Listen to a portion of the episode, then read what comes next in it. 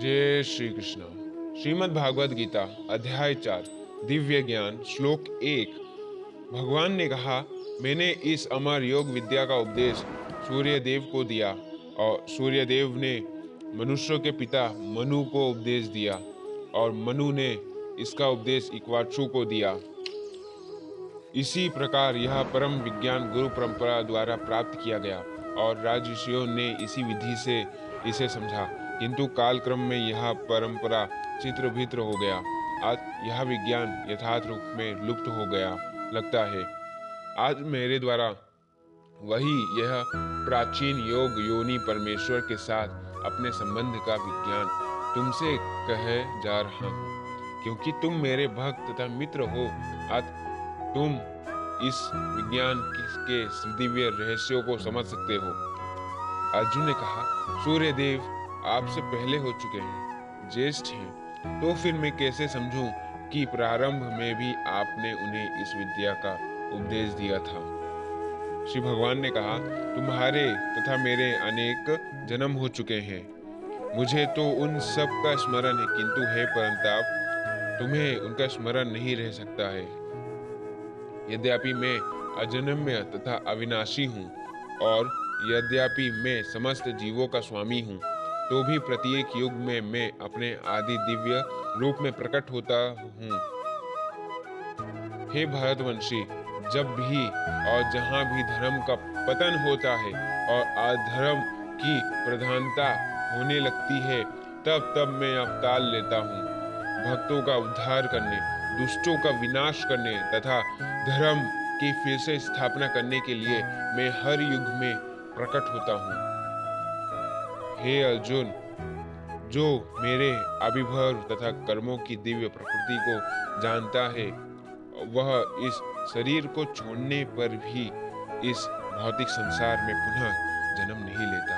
अपिंतु मेरे सनातन धर्म, धाम को प्राप्त होता है।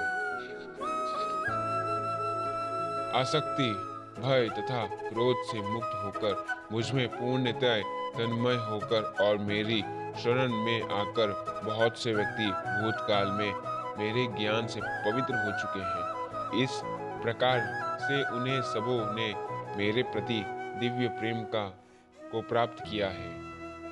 जिस भाव से सारे लोग मेरे शरण ग्रहण करते हैं, उसी के अनुरूप मैं उन्हें फल देता हूँ। ए पाद, प्रत्येक व्यक्ति सभी प्रकार से मेरे पद का अनुगमन करता है। इस संसार में मनुष्य सकाम कर्मों में सिद्धि चाहता है। फलस्वरूप वह देवताओं की पूजा करते हैं। निसंदेह इस संसार में मनुष्य को सकाम कर्मों का फल शीघ्र प्राप्त होता है। प्रकृति के तीन गुण और उनसे संबंध कर्म के अनुसार मेरे द्वारा मानव समाज के चार विभाग रचे गए हैं। यद्यपि मैं इस व्यवस्था का रचयिता हूँ किंतु तुम यह जान लो कि मैं इतने पर भी अव्य करता हूँ। मुझ पर किसी कर्म का प्रभाव नहीं पड़ता। न ही मैं कम कर्म फल का कामना करता हूँ। जो मेरे संबंध में इस सत्य को जानता है, वह भी कर्मों के फल के पास में नहीं बनता। प्राचीन काल में समस्त मुक्तात्माओं ने मेरी दिव्य प्रकृति को जान करके ही कर्म किया। आज तुम्हें चाहिए कि उनके पद चिन्हों का अनुसरण करते हुए अपने कर्तव्य का पालन करो। कर्म क्या है और अकर्म क्या है, इसे निश्चित करने में बुद्धिमान व्यक्ति भी मोहग्रस्त हो जाते हैं। अतएव मैं तुमको बताऊँगा कि कर्म क्या है, जिससे जानकर तुम सारे अशुभ से मुक्त हो सकोगे। कर्म की बारीकियों को समझना अत्यंत कठिन है। मनुष्यों को चाहिए कि वह यह ठीक से जानने की कर्म क्या है, विकर्म क्या है और आकर्म क्या है। जो मनुष्य कर्म में आकर्म और आकर्म में कर्म देखते हैं, वह सभी मनुष्यों में बुद्धिमान है और सब प्रकार के कर्मों में प्रवृत्त रहकर भी दिव्य स्थिति में रहते हैं। जिस व्यक्ति का प्रत्येक प्रयास इंद्रिय तृप्त की कामना से रहित होता है, उसे पूर्ण ज्ञानी समझ जाता है। उसे ही साधु पुरुष ऐसे कर्ता कहते हैं, जिसने पूर्ण ज्ञान की अग्नि में से कर्म फल को भस्म कर दिया है। अपने कर्मों, कर्म फल की सारी आसक्तियों को त्याग कर सदैव संतुष्ट तथा स्वतंत्र रहकर, वह सभी प्रकार के कार्य में व्यस्त रहकर भी कोई सकाम कर्म नहीं करता। नहीं करता ऐसे ज्ञानी पुरुष पूर्ण रूप से संयमित मन तथा बुद्धि से कार्य करते हैं। अपनी संपत्ति के सारे स्वामित्व को त्याग देते हैं। और केवल शरीर निर्वाह के लिए कर्म करते हैं। इस तरह कार्य करते हुए वह पाप रूपी फलों से प्रभावित नहीं होते। जो स्वत होने वाले लाभ से संतुष्ट रहता है वह द्विंद से मुक्त है और ईर्षा नहीं करता। जो सफलता तथा असफलता दोनों में स्थिर रहता है वह कर्म तथा कर्म करता हुआ भी कर, कभी बनता नहीं बंधता नहीं है। जो पुरुष प्रकृति के गुणों के प्रति अनासक्त है और दिव्य ज्ञान में पूर्णतः स्थिर है।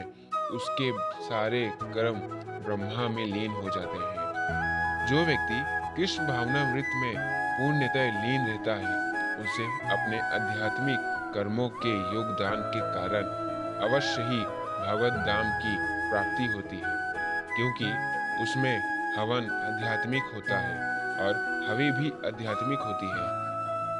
कुछ योगी विविध प्रकार के यज्ञों द्वारा देवताओं की भली भांति पूजा करते हैं और कुछ परम ब्रह्मा रूपी अग्नि में आहुति डालते हैं। इसमें इन इसमें से कुछ विशुद्ध ब्रह्मचारी, श्रवणी क्रियाओं तथा इंद्रियों को मन की नियंत्रण रूपी अग्नि में स्वाहा कर देते हैं। तो दूसरे लोग इंद्रियों विषयों को इंद्रियों की अग्नि में स्वाहा कर देते हैं।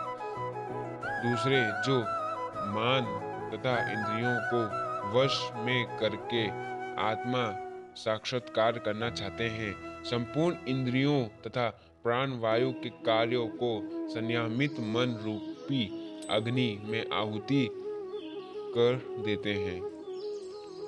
कठोर व्रत अंगीकार करके कुछ लोग अपनी संपत्ति का त्याग करके कुछ कठिन तपस्या द्वारा, कुछ अष्टंगन योग पद्धति के अभ्यास द्वारा अथवा दिव्य ज्ञान में उत्तरित करने के लिए वेदों के अध्ययन द्वारा प्रबुद्ध बनते हैं। अन्य लोग भी जो समाधि में रहने के लिए श्वास को रोक लेते हैं, प्राणायाम करते हैं, वह आपान में प्राण को और प्राण में आपान आपान को रोकने का अभ्यास करते हैं और अंत में प्राण अपान को रोककर समाधि में रहते हैं। अन्य योगी कम भोजन करके प्राण की प्राण में ही आहुति दे देते हैं। यह सभी यज्ञ करने वाले यज्ञों का अर्थ जानने के कारण पाप कर्म से मुक्त हो जाते हैं और यज्ञों के फल रूपी अमृत को चखकर दिव्य आकाश की ओर बढ़ते जाते हैं। जय श्री कृष्ण राधे राधे। श्रीमद् भागवत गीता यथार्थ रूप, अध्याय चार, श्लोक तीस। जय श्री कृष्ण